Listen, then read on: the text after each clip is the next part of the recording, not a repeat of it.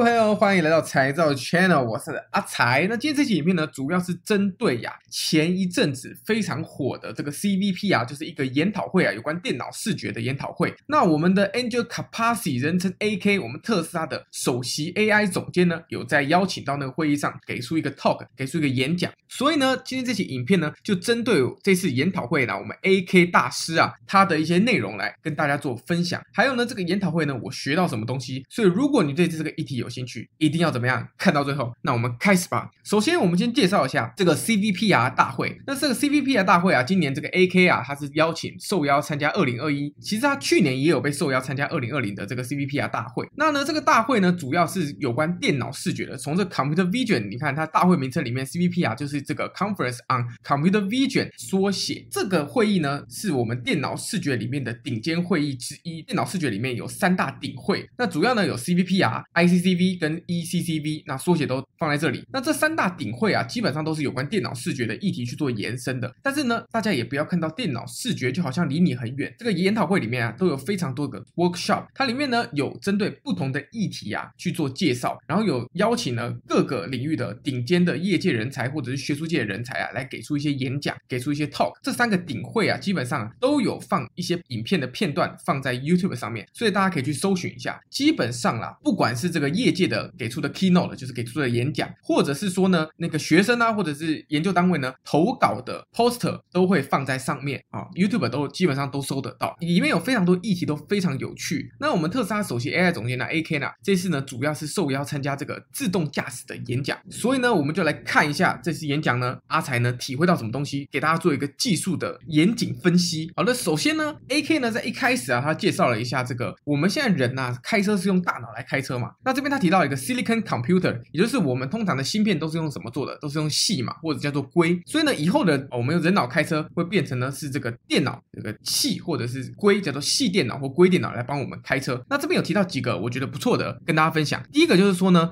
目前我们人的反应速度啊，这个 reaction 的 latency 呢，大概是两百五十 millisecond，就是零点二五秒嘛。那他说，如果用上自动驾驶之后，就是我们的矽电脑，那呢这个 reaction latency 有可能会降到一百 millisecond，也就是这个反应速度会非常的快。再来呢，我们人嘛，只能看到正前方的视野，然后还有旁边左右两边呢，大概我们的人眼的 FOV 就是一百多度嘛。那这时候如果你用自动驾驶有 camera，那就可以三百六十度环境的警示所有你车周围的所有的物体都可以感知到。再来呢，当然了，我们专注度也是嘛。我们的人呢，专注度呢其实没那么高嘛。可是呢，我们的自动驾驶它的专注度是 fully 的，就是说可以全身心的投入在每一趟的航行的旅程之中。他有这边提到啊，每一天哦，大约有三千七百人。死于这个车祸，全球啦，各位看到这非常严重的一个数字。那如果用自动驾驶的时候啊，这个车祸的数量会显著的下降。然后再来呢，就是说，哎，我们每一趟的旅程啊，基本上我们自己开车嘛，所以说难免会免不了会疲劳啊。比如说你从 A 地开到 B 地，假设要开一个小时，你基本上要全身心的投入在这一小时的车程里面，你不能做其他的事情。也就是说，这个时间成本是非常的高的。可是有了自动驾驶之后呢，这一小时的航程基本上可以怎么样？这一小时的旅程你可以做很多其他事情，比如说你想处理公文啊，啊写 paper 啊，都是没有问题的啊，我们 cost 会明显的降低。再来呢，这个 AK 呢就有展示几个我觉得特别的片段给大家分享一下。这个 A B 是什么？这个 A B 就是如果有在玩车的朋友一定知道，这 A B 就是什么？自动紧急刹车的系统嘛。然后再来这个 P M M 是什么？这个 P M M 就是指的是这个踏板的调整，也就是说，如果你不小心你想要踩刹车，不然踩成油门，它要帮你做个调整。他知道说哦，你踩错了。好，那我们看一下片段啊。首先呢，第一个片段呢就是说，哎，这个这个车左上角这个片段，这个车在开嘛，哎，他看到行人，他结果他没踩刹车，那然后呢，这个自动驾驶感知到了，所以他就帮他踩了刹车，然后这是第一个片段，所以呢，A B 很有用嘛。然后第二个，我们左下角这个片段就是这个人呢在开车啊，他开在这个道路上面，结果呢，其实可以看到前面是红灯，对不对？可是呢，他也没有踩刹车，到了这个路口的时候，哎，他还没踩，所以自动驾驶感测到抓到这是红灯，所以帮他踩了刹车。再来呢，PM 你看左边这张图，这个人在左转，结果呢，他看到人，结果他看到人，他没踩刹车，这时候他还是踩了油门，所以这时候呢，PM 感知到说，哎，其实前面已经有人了，你不应该再踩踩油门，应该要改踩刹车才对，有可能你是当下呢不小心踩错，所以他赶快帮你做一个 PM 的调整，所以呢就帮你踩了刹车。好，再来是右上角这个人，这个人原本要停车啊，他要走到那边停车，结果呢，各位看到前面有个湖哦，结果他还是踩了油门啊，自动驾驶有感测到，所以就帮他做了一个 PM，就帮他踩了，赶快踩了刹车，把油门换到刹车的地方，你就不会掉到湖里面去了。所以由这四个片段可以大家知道说，我们的自动驾驶啊其实是非常非常有帮助的，对我们的行车安全来讲啊，真的是非常的好。好的。这边呢，他有讲到他们的 FSD 啊，就是这个 beta 版本最新的 beta 版本啊，目前有两千个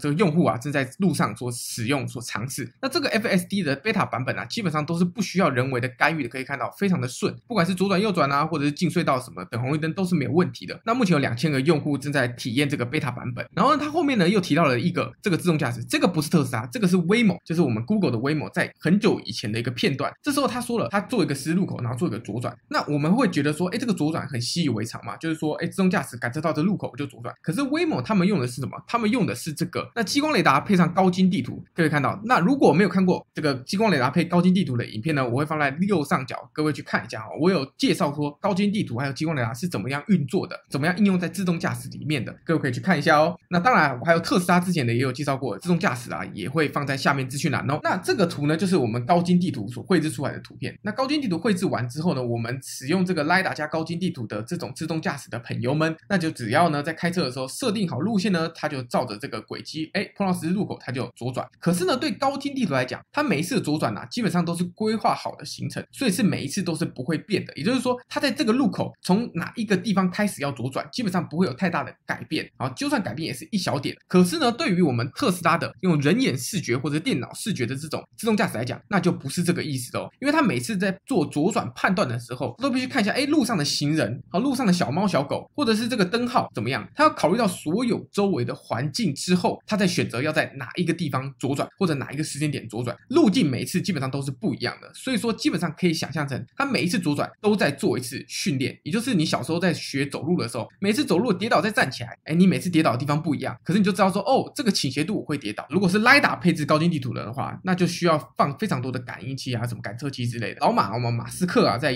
之前在推特上面有讲过，他连雷达都不想要装了，他想要把雷达都去除掉了。所以呢，基本上在 AK 认为说呢，传感器啊或这种感测器，那能少就少。那他们为什么会想把雷达也拿掉呢？其实有一个非常大的重点，就是说呢，雷达其实会跟我们视觉上产生一些分歧。好，等下我们会不会讲到？所以呢，他觉得说，哎，如果雷达跟视觉产生分歧的时候，我们应该听谁的啊？如果说雷达是错的，那为什么还要用它呢？与其去改进它，不如呢就直接舍弃掉这个雷达。OK，好的，那我们看一下哈，目前他们的这个系统嘛，我们上次有影片有介绍过啊，这个特斯拉的自动驾驶里面有八台相机嘛，所以呢，这个 AK 呢就展示了这八台相机呢在路上行驶过程之中拍摄的影片，然后录下的影片。各位这边有没有看到一个参数啊？你可以看到每一个影片的解析度是多少？是一二八零乘九六零乘三。那这个三呢，就是 RGB 三色的意思，三个 channel 三个通道。那一二八零乘九六零，各位可以不要想着说啊，怎么那么低？现在不是 YouTube 影片都已经是 Full HD 了吗？可是各位要想到，它这边有讲刷新率三十六赫兹，各位这是每一秒拍摄三十六张的意思吗？这每一秒在记录的时候就有记录三十六张照片。那如果你开在路上开了。一个小时就是三千六百秒，也就是三千六百秒再乘上三十六张照片，这个量是非常大的，而且还要再乘八哦，因为你有八台相机，所以呢量是非常庞大。所以他们目前已经可以用说是比较好的解析度了啊。如果真的要提升到 Full HD，可能说我们的以后我们的晶片要再更强，或者我们里面的硬碟空间要再更大，才可以用到更好的啊影像品质。不过呢，AK 他们认为说现在这个影像品质应该是不错的，已经算是非常漂亮，解析度已经很高了。然后重点就是呢，一秒大概是八 MB 啦，就八的 Megabits 啊，所以其实量也不是说非常大啦，当然说一你说一秒就八 MB，那你一个小时就要三千六百乘上八 MB 啊，那当然已经算是不错了啦。好了，再来我们看一下，就是这个里面就有讲到说，哎，这个我们的自动驾驶里面啊，之前不是有雷达吗？这个雷达呢，跟我们人眼有时候会产生一些错误的认知，他们会分歧，意见分歧，什么意思？就是如果有开自动驾驶的朋友啊，这个之前啊有听过，就有些朋友说，哎，这个自动驾驶里面会有什么？会有所谓的幻影刹车，或者叫影子刹车，也就是你看到影子的时候啊，比如说你在桥下面有个影子，然后呢，这个雷达就以为那个那个地方有物体，所以呢，他就踩刹车啊。所以这个时候，其实人眼视觉就是我们的 computer vision 判断，电脑视觉判断那边是没有车的，不用刹车。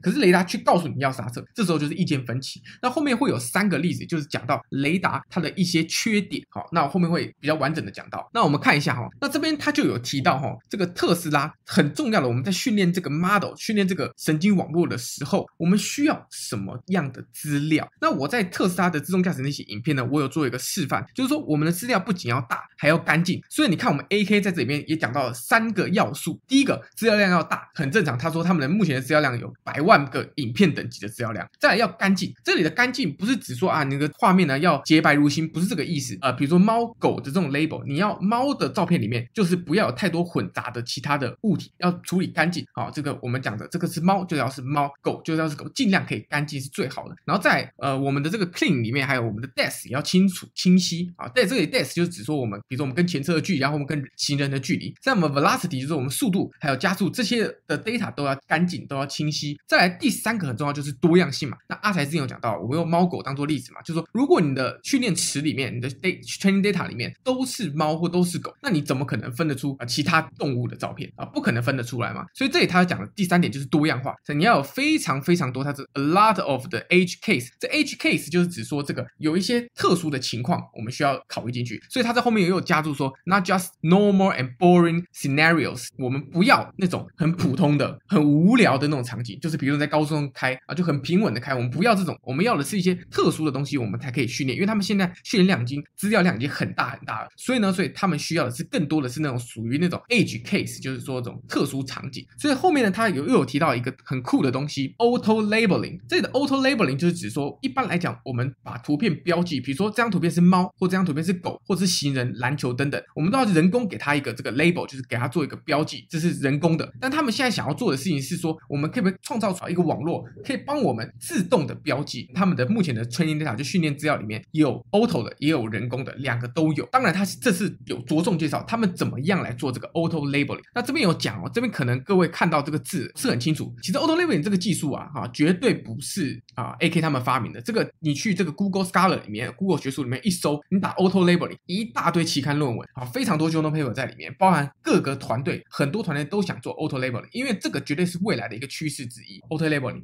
所以呢，这个东西啊，它上面有想，它这边是用 neural network predict with offline networks 跟这个 ensemble，这个 ensemble 这个可能各位不是很清楚，这个 neural network 大家知道就神经网络嘛，那 ensemble 是什么意思呢？ensemble 只是一个非常重要的概念，叫做集成，所以有一个专门的呃学习的领域，机器学习的领域叫做集成学习。那我这边引述这篇 paper，这篇 paper 我觉得写的不错啊，二零一八年的 paper，然后呢引用次数也蛮高的。那这篇 paper 呢，就是它 survey 了很多这种集成式学习的算法，因为集成式学习里面，那它算法非常多，除了我们常听到的这个 random forest，就是决策森林嘛，然后还有这个 backing 的算法，还有这个 boosting 的算法，所以非常多算法。所谓集成学习呢，就是说，哎，这边看到，如如果我们想要把笑脸跟哭脸个分类，那这个三个上面的都分得不好。你看左边这个啊，笑脸跟哭脸没有完全分开，中间的也是，右边的也是，所以这三个我们都可以想象的是一个分类器，每一个都是一个小分类器或者叫弱分类器。所以这个时候集成学习的概念就来了，所谓的三个臭皮匠胜过一个诸葛亮，就是这个概念了。你看，如果我们用三个分类器，我们三个分类器呢都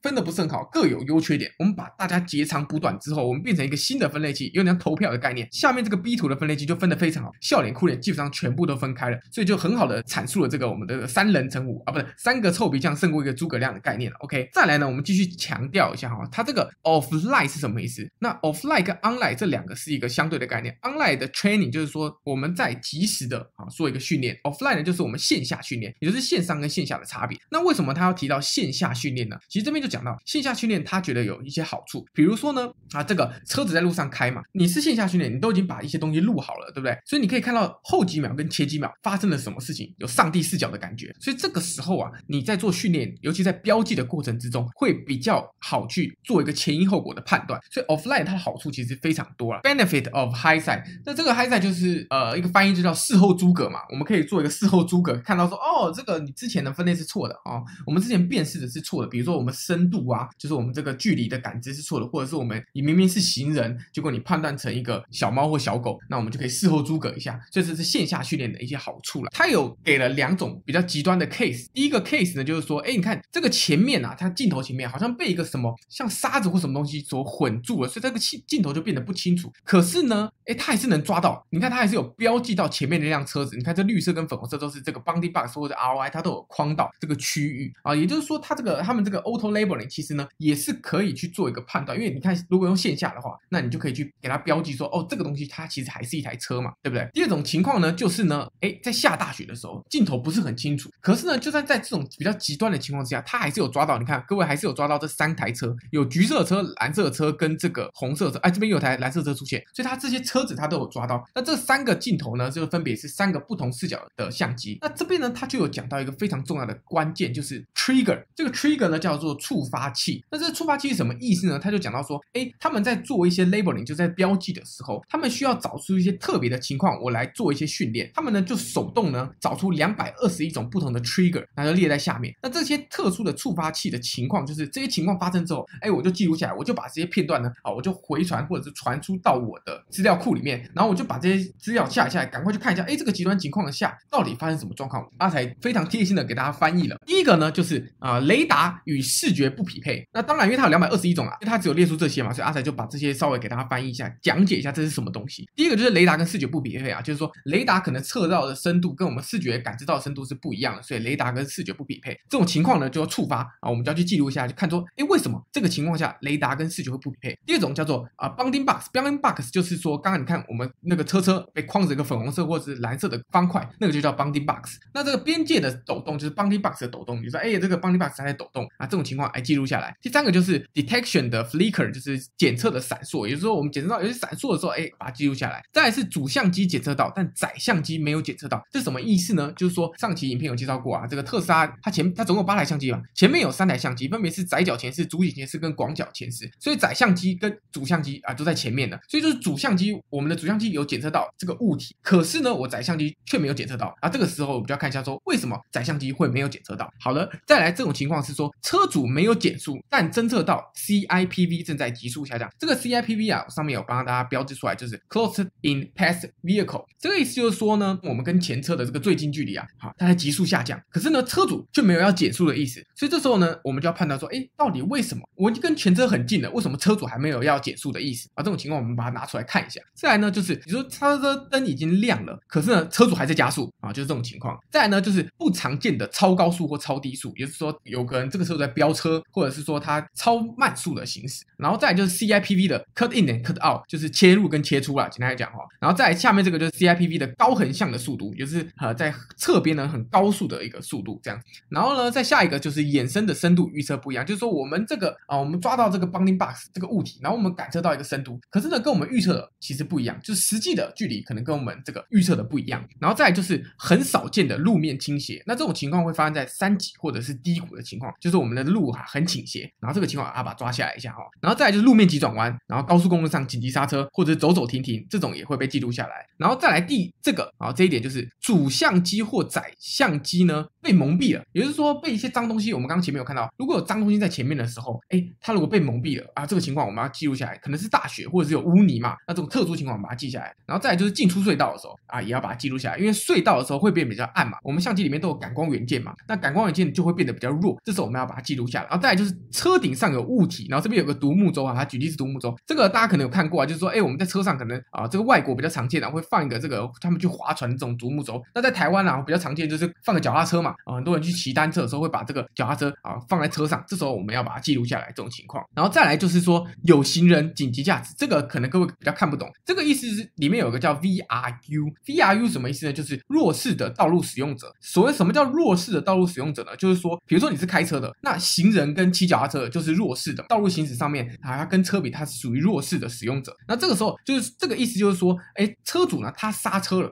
可是呢，啊，也有检测到行人或弱势道路使用者。可是这个弱势道路使用者跟我们车子本身之间是没有交集的。比如说，就是，哎，车主可能在右边，他有看到一个行人，他就刹车了，不知道为什么啊？有可能说，比如说，哎，右边看到他的朋友，他赶快刹车起来跟他朋友打招呼啊，或什么之类的情况嘛。还有再来最后一个就是说，啊，机车在晚上的高速公路上面行驶啊，也要把它记录下来。OK，所以这几种呢就是他们的触发器 trigger。好的，那再来呢，我们就要讲一下他们这个 engine，他们这个训练的引擎啊是怎么样的运作。首先呢，他们会有一批初始的，它叫种子的 data，那这个种子 data 训练完之后呢，训练这个 model 训练完之后呢，会把这个 model 呢应用在我们的车上面。那我们的车子呢就会去做一个啊道路上的辨识啊，去做一个这个 FSD 嘛，对不对？然后再来呢。如果有不正确的情况，就是我们预测的情况是不正确的，我们就一定要把这个东西拿下来记录下来，然后呢，再把它呢去做一个训练，然后所以就周而复始，我们把一些错的情况呢，啊，把它记录下来之后呢，我们就在一 round 一 round 一 round 这样走，然后最后呢，完成一个比较完整、比较好的可以应付很多情况一个 robust 的一个泛化性的一个 model。所以这个时候，这个 data engine 它这边有讲到，它这个 data engine 他们总共 run 了七轮，那这个每一轮里面具体有多少个 flow？刚刚前面讲那个多少个。回圈，那我们不知道。但总共他要讲有七个版本啊，七个叫 Shadow Mode，就是影子的模式。那这七个模式里面呢，非常可怕哦，总共有超过一百万个 videos，就一百万个影片，每个影片都是十秒。然后呢都是三十六 FPS，然后用八台相机拍摄出来的东西，而且这些都是在非常高的多样性的场景哦，不是那种很很简单、很单纯的场景，不是，就是很复杂的场景，可以这么说。然后再来呢，它有六十亿个 object 的标签，也就是六十亿个不同物体的标签都已经被标记下来，而且这些标签呢包含了什么？包含了加速度啊、速度啊，还有深度资讯。总共呢，data 量超过一点五个 petabytes。这个 peta 可能各位没有什么太大的感觉，peta 就是十的十五次方，所以可以看到是非常非常庞大的一个数据量。这是他们这个 Shadow Mode 所训练出来的 final data set 啊，所以这个 data set 总归一句话，非常非常的庞大。好的，那再来就是介绍一下它这个 neural network 的 architecture，就是说它的神经网络的架构。那个架构呢，它应该是展现出一部分啊。首先呢，上面部分就是 backbone，backbone 的里面呢，首先呢，我们刚刚讲它拍到很多 video 嘛，那呢，它就把这个 video 呢，把它摞起来啊，变成一整排排排排排站好那种感觉。那它为什么是张量呢？就是说这个 video 里面每一个都是多维度的矩阵。那我们刚刚讲到它是一二八零乘九六零这种。乘三嘛，其实它是一个张量。然后呢，它把这个矩阵呢都把它 input 里面出来。那这边看到有很多 t，就是时间嘛，它就把这个时间呢做排排的分解好，每一个影片每一帧的时间里面有什么样的场景。然后再来呢，它这边有讲到一个非常重要的，就是他们叫 image 的 extractor，那就是说我们的图像的萃取器吧，可以这么讲。那这个图像萃取器是什么意思呢？就是说我的 image 出来进到我们这个图像萃取器里面之后呢，我可以萃取出我想要的东西。然后萃取完之后，再来 input 到这个。Multi-cam 的 fusion 多相机把它混合融合在一起，因为我们特斯拉有八台相机嘛，所以每一台相机都拍到照片之后萃取完之后，我再把它 fusion，我再把它融合在一起。然后呢，融合完之后，这个东西呢，再来跟这个刚刚这个分解完影片的资料呢，一起进到我们的 head，就是我们头部的地方。那在 head 里面有影片的模组，进到影片模组里面之后呢，会经过一个这个骨干或树干的，经过这个树干，我大胆的猜测啊。啊，这些树干呢，其实里面应该都是非常多的神经网络了。那这个神经网络进来之后，每一个树干跟每一张图片、每一个 video 都有它独特的作用。然后这边有解释一下，第一一个作用啊，有些可能这个图片或这个影片给我们的资讯叫做 detection，就是侦测的作用。第二个呢，可能给我们是属性，这个属性可能包含它是这个，比如是人、是狗、是猫、是球、是什么车子之类的都有可能。再呢，这个呢，这个东西可能大家看不太清楚，这个是 K 开头，这个是运动学的意思，就是说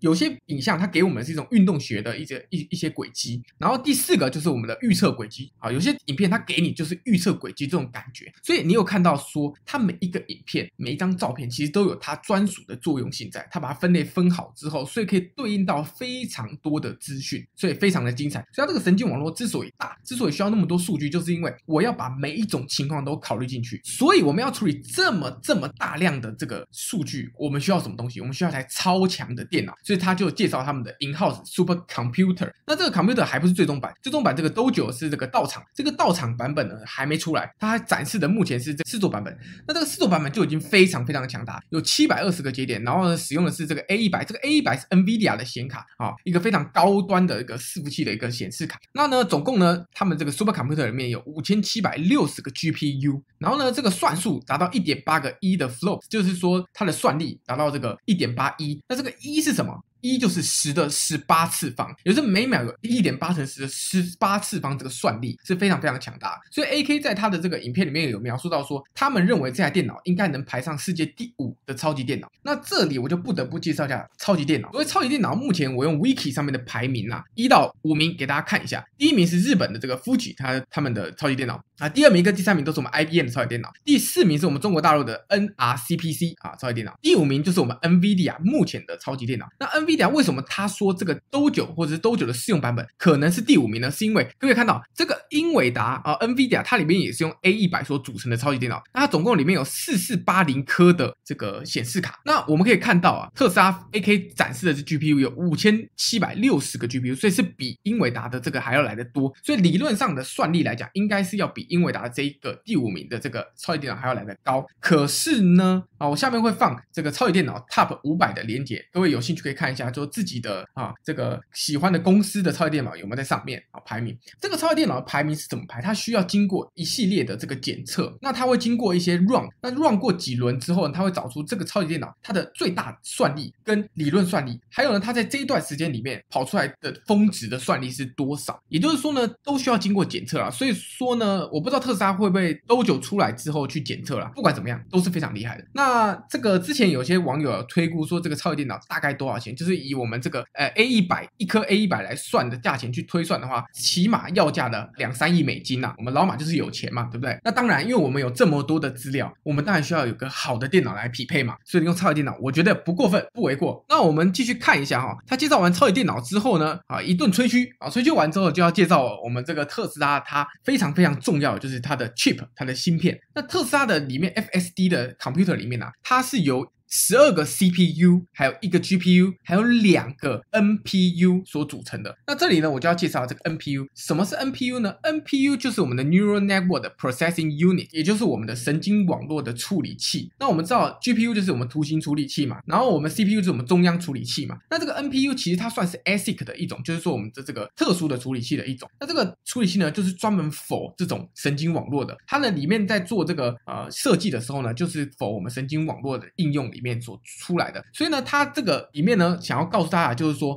哎，特斯拉它有自己设计芯片哦，算力也是非常的不错了。再来呢，我们讲完它这个 computer 之后，我们就要讲一下特殊的情况，就是我刚刚前面有讲到这个雷达出错。什么样的情况下雷达会出现问题？那他就举了三个例子。第一个例子就是去在开车的时候，他呢就是要驾驶者不断的踩刹车啊，不停的踩刹车。这时候会看到一直踩踩踩踩踩踩踩刹车。右边这张图啊，橘色的线是啊雷达侦测到的啊，然后蓝色的线是 Computer Vision 电脑视觉所监测到的。可以看到啊，雷达在踩刹车之后呢，它会有一个空窗期，也就是说它侦测到那个物体的距离会一下出现，一下没有，一下出现，一下没有。一踩刹车，那雷达就停止自动，停止自动之后，它就侦测不到对方车子的距离了。好，所以就会会。出现这种没有 smooth 的感。那第二种情况呢？我想有些这个驾驶者可能会碰过，就是说，哎，前面呢明明呢前方道路你看都是没有车的哦，一片空旷。可是呢，各位看到这个图，右边这张图上面这个讲 position，就是说，呃，跟前车的距离啊。那可以看到，橘色一样是我们雷达的，然后蓝色是这个。电脑视觉的可以看到，这边突然它感测到一个东西，它所以它凸起来，就说你跟前车距离突然有个前车距离，前面都没有哦，前面都是空空如也。然后呢，因为它在这边可能侦测到了桥墩突然爆起来一个距离，就跟讲哦，前方物体突然有个物体出现了。然后下面这个是它的这个 CIPV 的这个 velocity 相对物体的速度突然高起来，所以雷达呢误侦测到了物物啊，就这种情况呢，我相信呢有些人使用这个特斯拉自动驾驶，搞不好也碰过这种情况啦。OK，第三种情况呢，就是在开车的时候，哎，前方有一个像卡车这个白白的卡车的物体啊，然后呢蓝。色是我们的 computer vision 电电脑视觉，然后橘色一样是我们的雷达。可以看到啊，上面这张图呢是讲说这个 position 啊，一样是这个位置啊。这个雷达的位置可以看到，它在比较晚才侦测到这个物体，可是呢，电脑视觉它在比较远的距离就侦测到这个物体。那为什么雷达侦测不到？其实呢，因为雷达的垂直分辨度不高。好，就是说雷达它打出来的光是这种水平方向的光，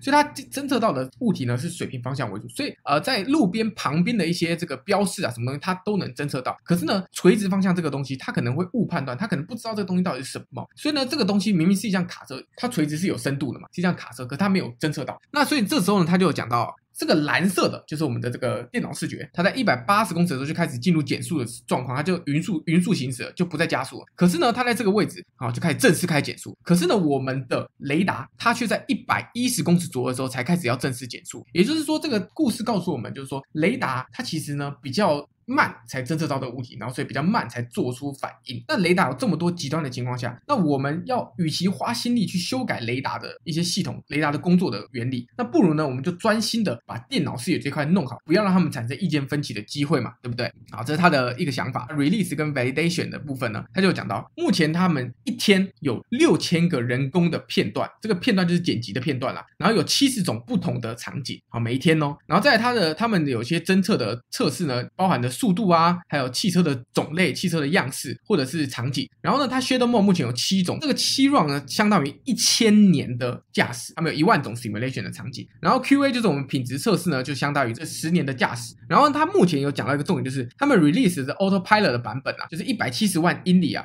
是没有事故的，没有任何事故发生。那之前呃特斯拉有出事故的情况呢，都是可能没有开启 Autopilot，或者是那些路段本身就不允许开启 Autopilot，可是驾驶开启 Autopilot。所以他说在呃。一百七十万英里的底下呢是零事故，然后他们现在总累积的英里数呢达到一千五百万，就十五个 million，非常非常长的一个距离。随着这个自动驾驶越来越普及，有可能这个。发生事故的几率会提高了。然后这边呢，他就讲到说，他们现在想要 auto labeling 提升的点，就是说，之前都是在抓车子嘛，那现在他们想要抓行人，看可不可以抓到路上的行人，不管这个行人有没有在动，还是呢他是静止的，他都想要去标记，可不可以自动标记这些行人的位置？你可以看到这边啊，标记到行人啊，这里车子在开的时候，哎，你看前面也有标记到行人。然后他这边又讲到，就是说，他们现在 FSD 啊，已经可以建构出一个虚拟的 3D 的深度资讯的场景。那这个东西也是现在非常夯的、非常红的，我们叫做 Pseudo 雷达就是。伪光达就是有很多技法呢，它用一些，它不是用光达的技法，不是用雷达技法，但它一样建构出 3D 的立体深度场景。那当然，这个技法有很多种，有可能是用这个双目视觉，我上一支影片有介绍过的双目视觉系统或单目视觉系统，各种不同的系统。那阿财之后会出个大 PK，然后跟大家介绍出说不同的算法所做出来的速度雷达跟真正使用雷达它的精度差多少。那这特斯拉的 FSD 里面就讲到，他们也可以建构出一个 3D 的这个系统，一个深度系统，一条条就是像雷打的系统嘛，对不对？最后呢，他就给了一个 summary，那 summary 就是一顿吹嘘嘛，就说啊，他们这个 engine 啊，这个 shadow mode 了，已经 run 了很多趟了，现在已经比较 robust 一点了。然后他们也可以自己设计这个芯片嘛，然后又有超级电脑可以训练这个 data，所以呢，总归来讲，他们觉得说，哎，这个 FSD 啊，其实会越来越好。然后最后呢，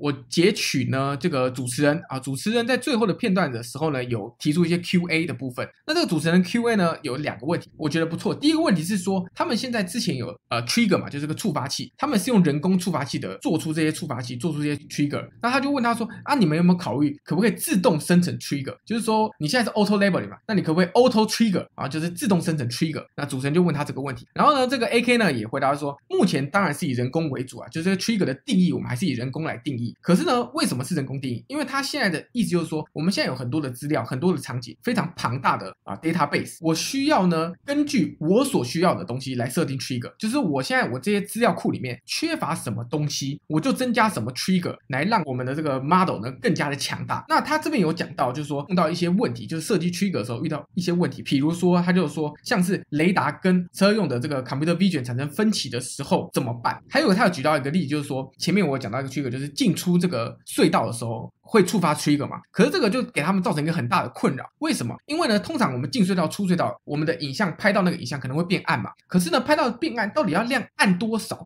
才是 trigger 触发的情况？因为有时候你晚上有可能是白天变晚上的时候，它突然亮度也变暗啦、那可是你没进隧道啊，那这个时候怎么办？在亮度上面就出现了一个问题。所以他们那时候花了很大的这个功夫去解决这个问题。再来呢，主持人就紧接着这个问题呢，又提出第二个问题，就是说，那你们为什么不加入一些其他的传感器来解决这个问题？比如说呢，加入热传感器，也就是说你在进出隧道的时候，哎，温度是不一样的嘛。你加入热传感之后，就能解决这个 trigger 的问题。然后他又提到说，为什么不解决雷达的问题？因为雷达刚刚讲，雷达可能会有一些啊，比如说幻影刹车这些问题，你为什么不考虑去解决这个问题呢？然后这个时候呢，呃，AK 就有回答这个问题，就就是说，AK 认为啊，他们至少在 computer vision 电脑视觉上面是可以解决。比如说进出隧道一些 trigger 的问题，然后呢，它也可以解决到自动驾驶的问题。那他认为说，纯靠视觉方案其实就已经可行了，不需要再依靠雷达来辅助。因为他觉得，与其呢花时间去修正雷达的一些问题，那不如呢就把视觉这方面做得更好，做得更加的极致。然后做到极致之后呢，自然经济效益各方面都能减少。因为其实感测器就是我们的 camera，其实很便宜。所以他的意思就是说，在经济效益的考量底下，当然选择视觉是一个非常非常好的一个。解法啊，所以呢，这一期影片呢就到这边结束了啊。阿才花了一些功夫来跟大家介绍这个 CVP 啊，我们 AK 呢啊，他的一个演讲一个介绍。那如果对这个他的演讲完整版有兴趣呢，阿才也会放链接在下面。那如果说呢，这个英文跟阿才一样不是特别好的小伙伴呢，啊，我我附的影片呢是有附这个字幕的。好的，所以这期影片就到这边结束了。如果你喜欢阿才影片，记得怎么样按赞、订阅加分享。那我们下次影片再见，拜拜。